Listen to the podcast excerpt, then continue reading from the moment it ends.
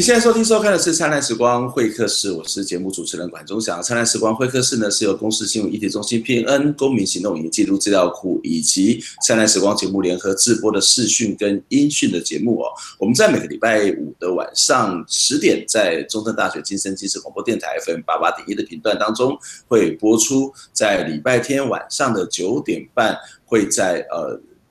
公视新闻议题中心 PN 的网站也会有这个现场的这个直播，之后在公布网站呢会有后续完整的播出哦。那我们知道马来西亚最近这几年其实呃都会看到有一群穿黄色衣服的朋友，他们会上街，而且这人数看起来每一年都非常非常的多哦。这主要是因为马来西亚在这个所谓的推动所谓的干净选举的活动哦，事实上，如果你曾经到过马来西亚去参加过或者看过他们的选举，你一定会觉得这个场面是非常非常的壮观。我其实，在二零一三年也曾经到马来西亚去观选过，看到他们的选举的过程，哇，实在是非常非常的这个精彩。你也可以看到马来西亚朋友，其实在这个民主政治的追求上面，其实你会发现充满了很大的热情哦。所以在上个月的月底，其实呃，竞选盟。马来西亚的竞选盟又再一次的走上街头来去表达他们对于所谓的马来西亚政治的一些看法，在台北也有相关的聚集的行动。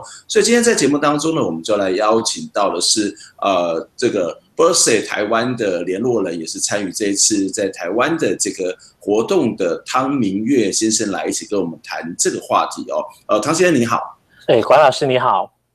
呃，今天非常谢谢来你来参加我们的节目哦。是不是跟我们介绍一下这 Birthday 四点零是什么样的活动，或是 Birthday 它到底是一个什么样的一个概念？为什么马来西亚会有这个最近这几年不断的有类似的活动的产生呢？呃，说到 Birthday 是呃，这是马来文，那是干净的意思。嗯嘿，那就是因为马来西亚一直都是那个国政，就是在执政，它五五十多年。那在这中间，就是为什么会有这样的一个情形？就是呃，很多人会觉得，哎，就是选举制度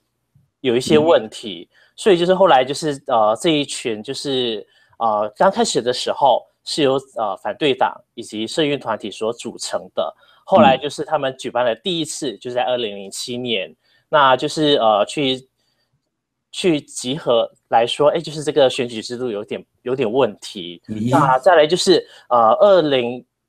一一年的时候，就是在改组，那时候就是在野党已经呃，就是反对党已经不在这个团体里面啊，主要都是社运团体以及个人所组成的。嗯、那就是呃，在二零一一年就是举办了第二次集会，那也是针对这个干净选举呢，就是选举制度，就是去提出，哎，就是有八项是需要。提出呃，就是修改的部分，譬如说就是呃那个选民册，或者是说宣传期等等。然后就是二零一二年，因为情况没有改变啊，所以就是有呃，就是四月二十八号的时候就有第三次。那就是一直到二零一三年，就是选举的时候啊，就是国政还是继续。呃，赢得权这个执政的权利，嗯、对，对，那就是后来就是因为最近有发生其他的问题，包括就是呃政府一些贪污的事件，或者是说就是呃那个国家经济是越来越不好，所以就是呃竞选盟再次举办第四次大集会，除了针对那个选举制度以外，就是也在呃增加了其他的那个诉求，譬如说哎就是要求廉洁，然后就是拯救国家经济等等这样子。嗯哼，呃，所以其实一开始其实是在整个选举制度上面的不满，或者是对，呃，希望提出一些这个不一样的看法。那当然我们这次看到是除了这个对选举制度的一些意见之外，其实也包括这个国家的财政、国家的发展，甚至在一个所谓的政府里面长期存在被认为是一个贪污的问题哦。也许我们可以回到前面的这样的一个话题，先来理解哦，就是到底马来西亚的选举制度是怎么样，发生了什么事情，跟台湾有什么不同吗？为什么每一年都可以看到？很多的朋友上街要求这个选举制度，呃，能够有一些调整，或者是让它可以更符合民主的这种所谓的观感跟这个所谓的效能的。呃，马来西亚的选举制度呢，就是有一些，因为它主要是权力是在于那个首，就是什么时候选举是主要是先看首相的决定，因为首相决定，哎、就是什么时候啊、解散国会，他。透过最高元首，就是一个一个皇室的代表，就是批准之后，他才能够宣布说，哎，解散国会，然后才就是有后续的一些选举的一些啊、呃、程序，包括就是哎定下什么时候提名日，什么时候投票日这样子。那所以他没有一个固定的选举的期间吗？没有，是完全没有。比如说台湾会每隔四年要重新选举一次总统，马来西亚是没有的。马来西亚是四到五年，所以就看首相认为什么时候才是、嗯、呃解散国会的最佳时机。嗯哼，对，所以这个首相的权力是非常非常大的。对，就是呃，他觉得哎，这个情这个时候就是对他最有利，那他就可以解散国会。所以最快是四年，最慢是五年。嗯嗯哼，所以你们除了要求这个比较定期的选举之外，还有什么样的一个马来西亚在选举制度上面的问题吗？呃，这个定期的话，其实可能就是马来西亚人都应该就是没有特别去要求，但主要是要求在选举制度里面是非常的公平。嗯、譬如说，哎，就是选民册，因为马来西亚的选民就是你要自己去登记才能够就是成为选民。换句话说，你即便是成年了，你已经有那个资格投票了，可是你还没有登记的话，你是不能够投票。那可是在这选民册里面呢，还是发现有一些就是幽灵选民，譬如说，哎、嗯，这一户人家有就是十多二十个人是住在同一家，那是很奇怪的现象。有如果我们去检查的话，我们会发现，哎，好像就是实际上这一户并没有那么多人，嗯，那些人是从哪里来的呢？这是就是一个值得我们去呃就是怀疑的。那这只是其中一点。嗯、那再就是像呃不褪色的油墨，哎，譬如说呃就是。投票之后，就是因为领取选票的时候，那选举的人员他会在你就是点上那个啊、呃，就是墨水，诶，就代表说你已经领过选票了，你已经有投票的记录了。嗯、可是很，可是因为那种墨水其实是非常容易脱落。那假设说，诶，就是我先投了一次，可是我又因为墨水就是褪色了，那我又再回到这个投票地点，冒用另外一个人的身份，而选举人员他又知道就是。知情的状况下，其实他是可以，就是让我再投第二次票。那这种情形就是可能会对就是执政党有利，因为他们可以就是雇佣同一群人，就是不停的投票，不停的投票这样子。因为也是没有呃，就是明显的证据，因为他的墨水已经褪色了。褪色了。对，嘿，那就是还有就是包括像就是呃，因为我刚刚有说就是呃。先首相先宣布就是解散国会嘛，然后再来就是选委会就会根据哎当时的行就是行程去决定说哎什么时候提名，什么时候投票。那这中间往往就是会少过二十一天。那你二十一就是很多时候就是甚至可能是七天以内提名到投票，就七天或者是十四天。那这种情形其实对在野党非常不利，因为他们一下子就是找不到那么多人力去表达他们的政见。去就是传达他们的讯息，那他往往这一个时候就是执政党就比较有利，因为他有全国的力量，就是包括公务员等等，就是可以协助他，就是去传达关于国政政府的一些就是呃政见等等。所以就是这这他呃就是关系选举，其实包括就是像呃就是很多的制度里面的一些呃瑕疵，就是一些不公平的部分这样子。因为这些就是有呃有意无意，就是让国政政府呢就是有啊、呃、就是一直。持着优势的立场。嗯哼，也就是说，呃，国政政府其实是拥有某种的这个选举决定的这个所谓的主场的优势。嗯、什么时候要选举，然后他会去挑一个他认为最有利的时机。刚刚也也谈到这个所谓的马来西亚选举当中一些被大家觉得一些光怪陆离的现象，例如说我在二零一三年的时候，其实也去马来西亚看了选举，然后我离开的时候刚好是投票的当天。我我记得我离开之前，其实看到一些反对党的朋友都觉得说，哇，好像这个票数还蛮不错，这一次应该会有一些可观的席次。可是我坐飞机。到台湾，我再打电话到马来西亚之后，发现哇，不对了，就是票数开始出现逆转了，然后呃，有些地方开始有这个呃停灯的啊，这个所谓的停电的等等的情形，这在马来西亚选举里面是一个普遍的现象嘛？呃，关于停电这件事情，呃，在早几届的选举还蛮常听到。那这一届的话，就是我目前比较就是没有那个证据证明说，哎，就是哪一个选区停电而造成就是。票就是票数逆转的现象，那我手头上比较没有，那很有可能就是因为过去的可能国政政府真的有用过这样的手段，所以就是大家会觉得，哎，就是这一次国政应该用同样的招数。那我觉得这一次选举会有就是跟我们的期望有这么大的落差，我觉得很大的原因应该是可能呃反对的声浪，或者是说声就是。期待都是集中在城市的选民，嗯、那乡乡郊的选民可能他手能够接触的资源比较少，所以他能够选的对象通常就是他会觉得，哎，就是对他好的就是国政政府，因为可能在野党也没有那个呃，就是足够的人力去告诉他们说，哎，就是为什么你可以有其他的选择，所以就是乡郊选民可能就是呃，我觉得应该是这一次选举的一个关键，因为他们会呃，就是保。就是抱持着他们的想法，觉得诶，国政政府才是他们的首选，所以他们就是会大大批的投票。那我们现在所看得到的，因为都是呃网络世代，我们能够接触到，通常就是城市呃选民的一些想法。嗯哼，呃，这的确是我们可以看到，在马来西亚出现在城乡投票上面的这个差异哦。其实，在很多的国家都可能出现类似的问题哦。那呃，这次 BERSAT 四点零其实跟过去有一个很大不同的地方，除了在选举制度的这一种所谓的要求，或者是希望它是一个干净选举之外，其实也对于现在的马来西亚的政府，特别是马来西亚首相纳吉，其实也提出了一些诉求，以及整个国家未来经济发展的这个一些看。看法哦，那这次的马来西亚政府到底出了什么样的问题？那为什么在这次的这种所谓 BERSAT 四点零的时候会有特别不一样的地方呢？呃，我觉得一个很大的不一样，可能就是今年刚实行的一个消费税，也就是说，假设你用呃，就是一一百元你买了一样东西，可是你要再增加就是六趴，也就是六元的那个。呃，消费税，换句话说，就是这样的一个影响，就是可能你原本就是只需要花一百块，你就可以买到你想要的，可是现在就是你要一百零六块，这些都呃，就是可能你是会觉得需要，当然可能就不会是属于呃政府所列为就是民生必需品之类的，可是。全部加起来的话，那可能就是会是一个很大的负担，所以就是呃，人民其实对这个消费税其实是非常不满。那因为也就是觉得，哎、嗯，就是生活已经够不好了，那你还要就是再从我们身上挖一些钱，所以人民是非常的就是在呃，就是消费税实行之后，人民会觉得非常非常的不满。那再加上就是呃，首相他本身其实是。现任的首相纳吉他本身是非常有争议的，那因为像是过去的一些，他曾经就是发表就是比对华人比较不友善的言论，那在上任首相之前，其实也涉嫌涉，我是说涉嫌哦，就是呃去谋杀一个蒙古的女郎，那这也是马来西亚人一直会觉得，哎，怎么就是呃就是有一个人被杀，那就是一个幕后的凶手很有可能就是现任的首相。那现在就是还没有一个呃完全真实的证据，那再加上就是首相夫人她本身啊、呃、就是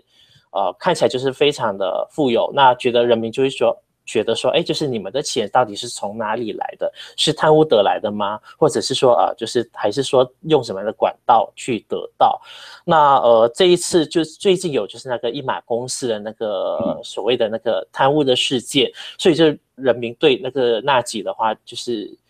就更加不满，所以竞选嘛就是这一次会就是有增加其他诉求，就是会主要是针对就是这个呃国家经济啊，或者说一个廉洁的政府这样子，因为呃这也是人们所关心的议题。嗯哼，这的确也是我们要特别再去关切的一个议题。不过我们知道，在马来西亚这个所谓 birthday 相关的这些活动，或者是我们可以看到，在每次选举当中，呃，都会有一个诉求，就是希望它是一个民主政治的这种所谓的制衡的关系。可是说实在的，你到现场去看，你会发现。华人的比例占的是比较高的哦。那为什么在这样的一个有关于追求民主的过程当中，呃，除了最所谓的一人一票这种所谓的平等的概念之外，华人的比例看起来是比较高？这背后有隐藏着一些所谓的种族的一些意识或者种族冲突之间的一些问题嘛？我们先休息一下，我们等一下再回来讨论这个话题。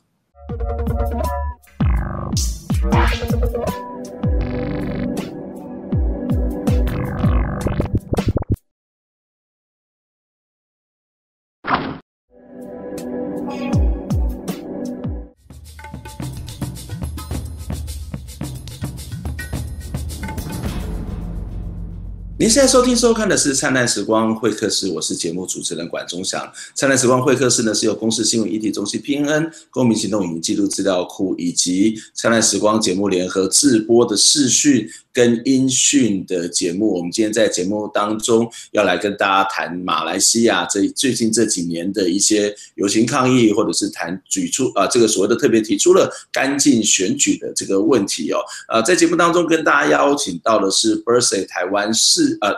这次的这个联络人汤明月先生，汤明月你好，哎，你好。呃，我们知道在马来西亚当中，其实最近这几年的这个选举，呃，相关的这个活动或者是集会游行的活动，其实也越来越多哦。那呃，甚至这个人数也是相当的可观，就是大概有一二十万人上街。呃，这样的游行在马来西亚是被允许的嘛？或者是说，马来西亚政府怎么去看待游行这一件事情？我觉得一个比较有趣的地方，像 Birthday 这是 Birthday 这是四点零这个活动，在吉隆坡，在这个沙劳越的古晋，在这个亚巴雅呃沙巴雅皮这个三地同时。举行，可是只有这个沙劳越的古晋是受到允许的，对吗？呃，我我之前没特别注意。那我觉得一个很重要的关键，很可能就是呃，沙劳越它虽然也是国政的的那个执政的州属，嗯、对，可是呃，实际上就是并没有巫统的那个成员。那嗯，就是很有可能这是一个很大的不一样的地方。所以就是呃，对，可能沙沙拉越的一个。呃，政府来说，他们可能就是呃，因为人民的一个不满的对象，主要是针对乌统，或者是说呃，就是以乌统为首的一个国政的几个政党，那就是呃，所以沙拉越的那个执政的政府，它其实虽然说是都是国国政的，就是。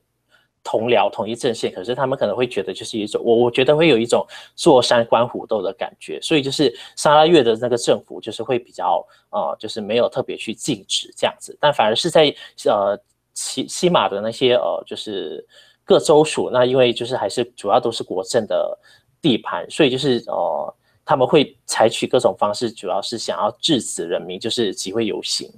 嗯哼，呃，但除了在这样的一个差别之外，一般的集会游行在这个马来西亚被允许的程度是怎么样？呃，主要是看集会游行的那个诉求，或者说主要的对象。那因为就是这几次就是比较大型的，通常就是指。他的那个诉求的对象就是现在的这个国政政府，所以就是国政政府就是会担心，哎，因为呃允许你们集会游行的话，那就是可能会影响到我的这个政权的稳定，所以就是他会想办法，就是尽量阻止人民去参与集会。但如果你这个集会游行，可能就是对政府并没有太大的一个呃就是威胁，就是可能你的主要的诉求可能不是针对现在的这一。这个这一群的官员的话，那呃政府还是会允许，譬如说像呃早之前我有印象，就是可能就是妇女节的一个游行，因为它主要是在讲就是女性的权益。那像这一次。前几天的话，九月十六号就是有那个红衫军，因为他们的目的主要是针对就是之前啊八月的那一次的干净选举啊，也不是说啊、呃、去诉求现在的政府怎么样，所以红衫军的那个集会其实相对来说就是呃算是政府默许的。嗯哼。所以基本上来讲，还是并不像台湾，它可能就是一定的时间，然后你只要把基本的资料提供给这个警政单位。那大体上来讲，虽然他们会有一个审核的过程，不过基本上都是一个所谓的报备的做法。马来西亚其实在集会游行上面，还是由政府来决定，看你的主题来决定允不允许的这样差别吗？是的，是的。嗯哼，我我们知道，在这一次的这个所谓的 Birthday 四点零的这个活动当中，呃，我们当然可以看到，在马来西亚各个不同的族种族，不管是马来人或是印度人，其实也都有不同的人上街去这个抗议。那我们也知道，在马来西亚的选举的时候，其实呃都会不断的喊出一个叫马来西亚的。啊，马来马来西亚人的马来西亚，就是说，它应该是包含各种不同种族的这种所谓的一种所谓的抗议，或是对民主政治的要求。那在这个过程当中，虽然是这样子去看，虽然是这样子喊，可是我们可以看到，呃，在这个相关的这个游行当中，看起来华人的比例还是占的比较高，对吗？呃，如果是在 Birthday 4，也就是这一次的那个集会游行的话，就是华人是占大多数，是没错。那我觉得一个很大的可能就是。呃，这一次的话，可能少了就是对马来人比较有影响力的政党去加入。那过去的就是 Bersih 的前第一、第一、第一次的话，就是以马来人为主；二、第二次跟第三次的话，就是华人才开始就是有比较多的现象。那这一次的话，就是华人占大多数。我觉得一个关键的原因，可能就是呃，对于马来人比较有影响力的，就是那个伊斯兰党，他。并没有就是参与这一次的集会，所以就是呃，在马来人的群众，就是被号召的群众就少了很多，这是我自己觉得就是一个、嗯、呃一个重要的一个因素，这样子。嗯，为什么会有这样的差别呢？嗯，我觉得就是马来西亚的那个社会运动，其实它很大程度上其实还是依靠就是。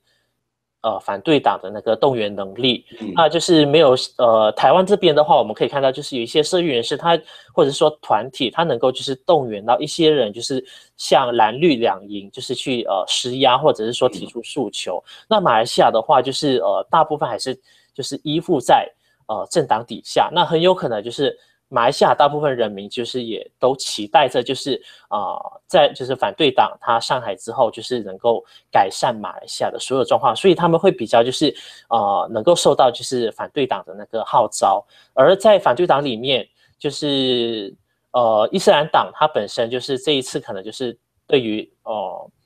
呃这个我不太清楚，但是他这一次是没有参与，所以但马来群众是他呃最稳固的一个。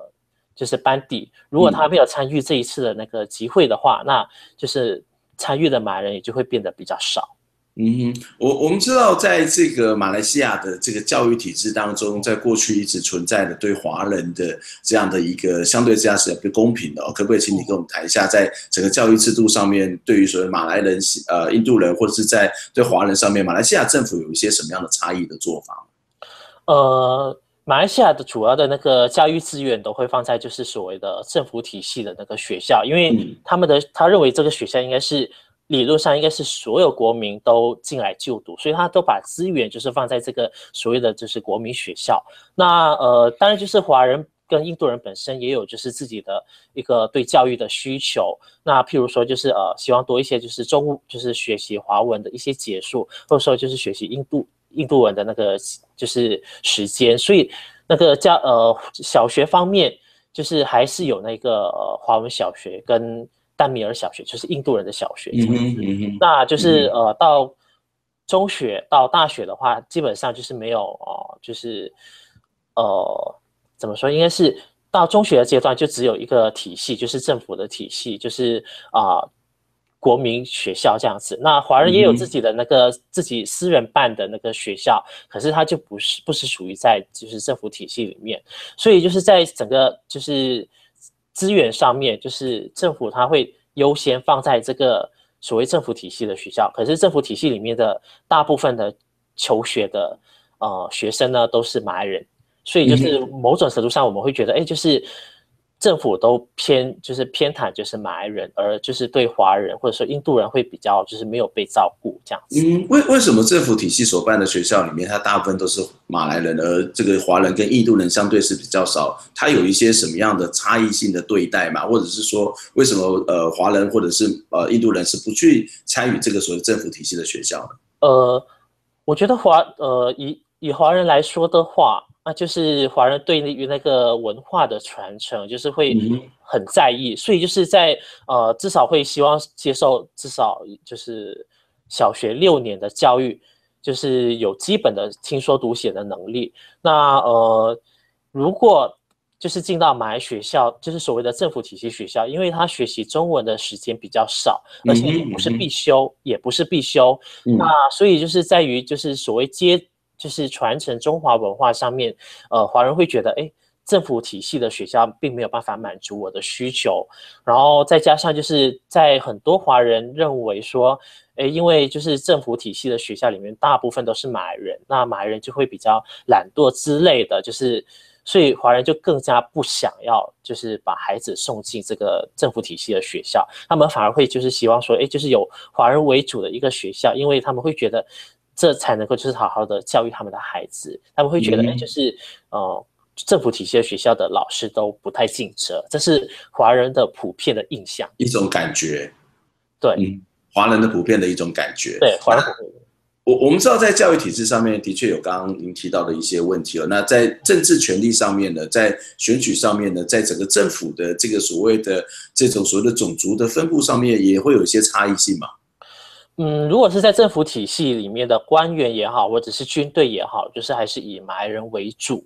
那呃，就是当然也不是说华人啊、呃、不想参与，可是因为在整个环境里面，他就是华人会觉得，哎，自己是被打压的，所以就也没有增加就是要进入政府体系，或者是说就是去当兵的一个意愿。华人大部分就是。在求学结束之后，他可能会进入到的都是比较就是私领域的，会就是应该说私人界会比较多。他们会觉得，哎，就是这才能够就是发挥他的他的能力。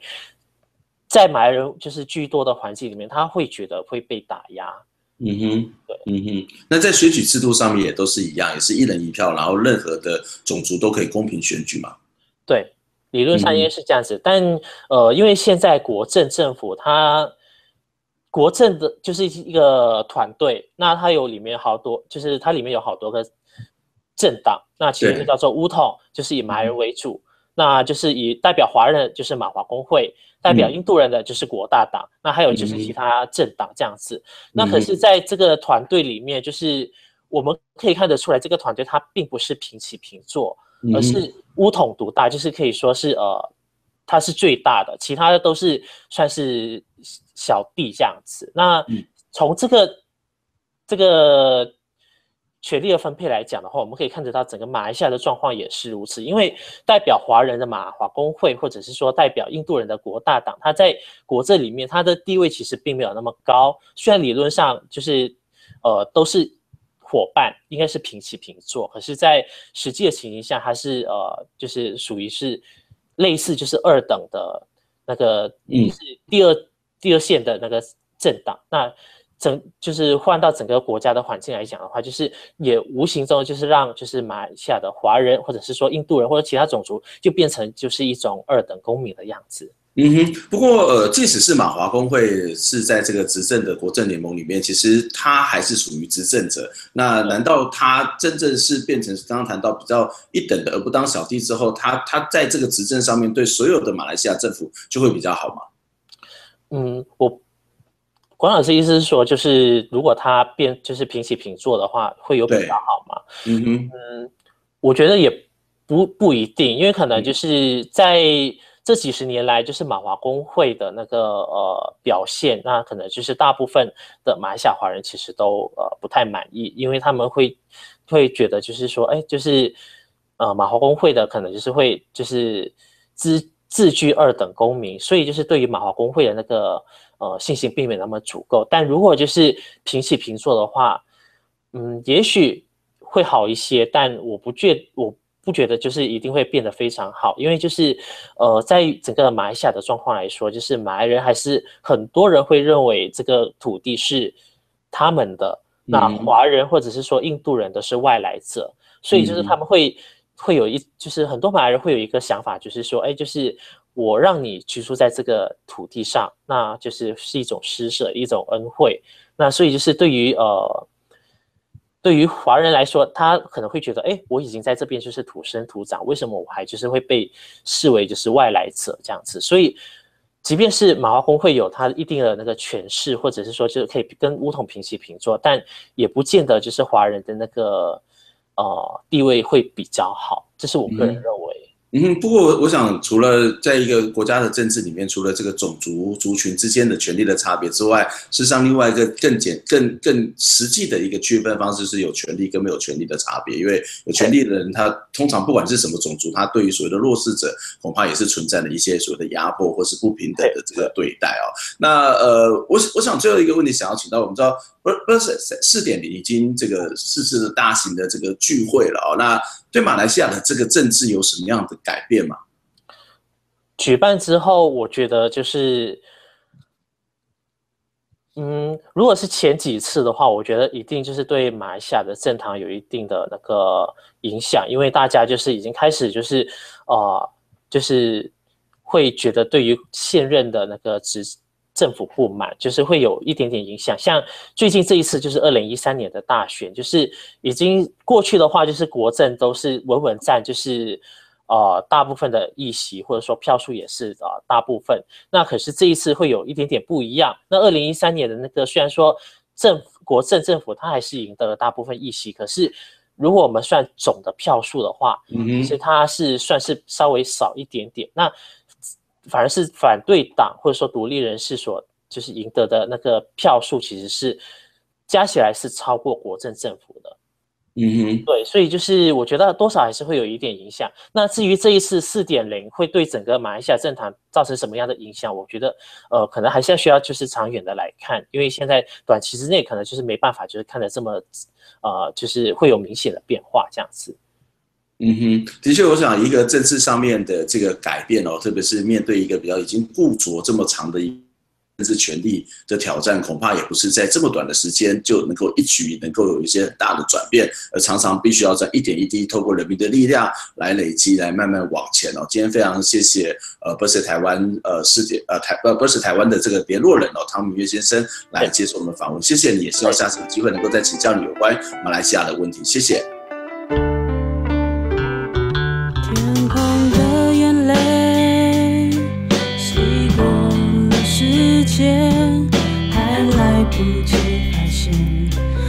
手中的幸福消失不见。心中的黑暗掩盖了希望，忘记要相信，生命的动力是源自梦。往前走，继续的去梦想。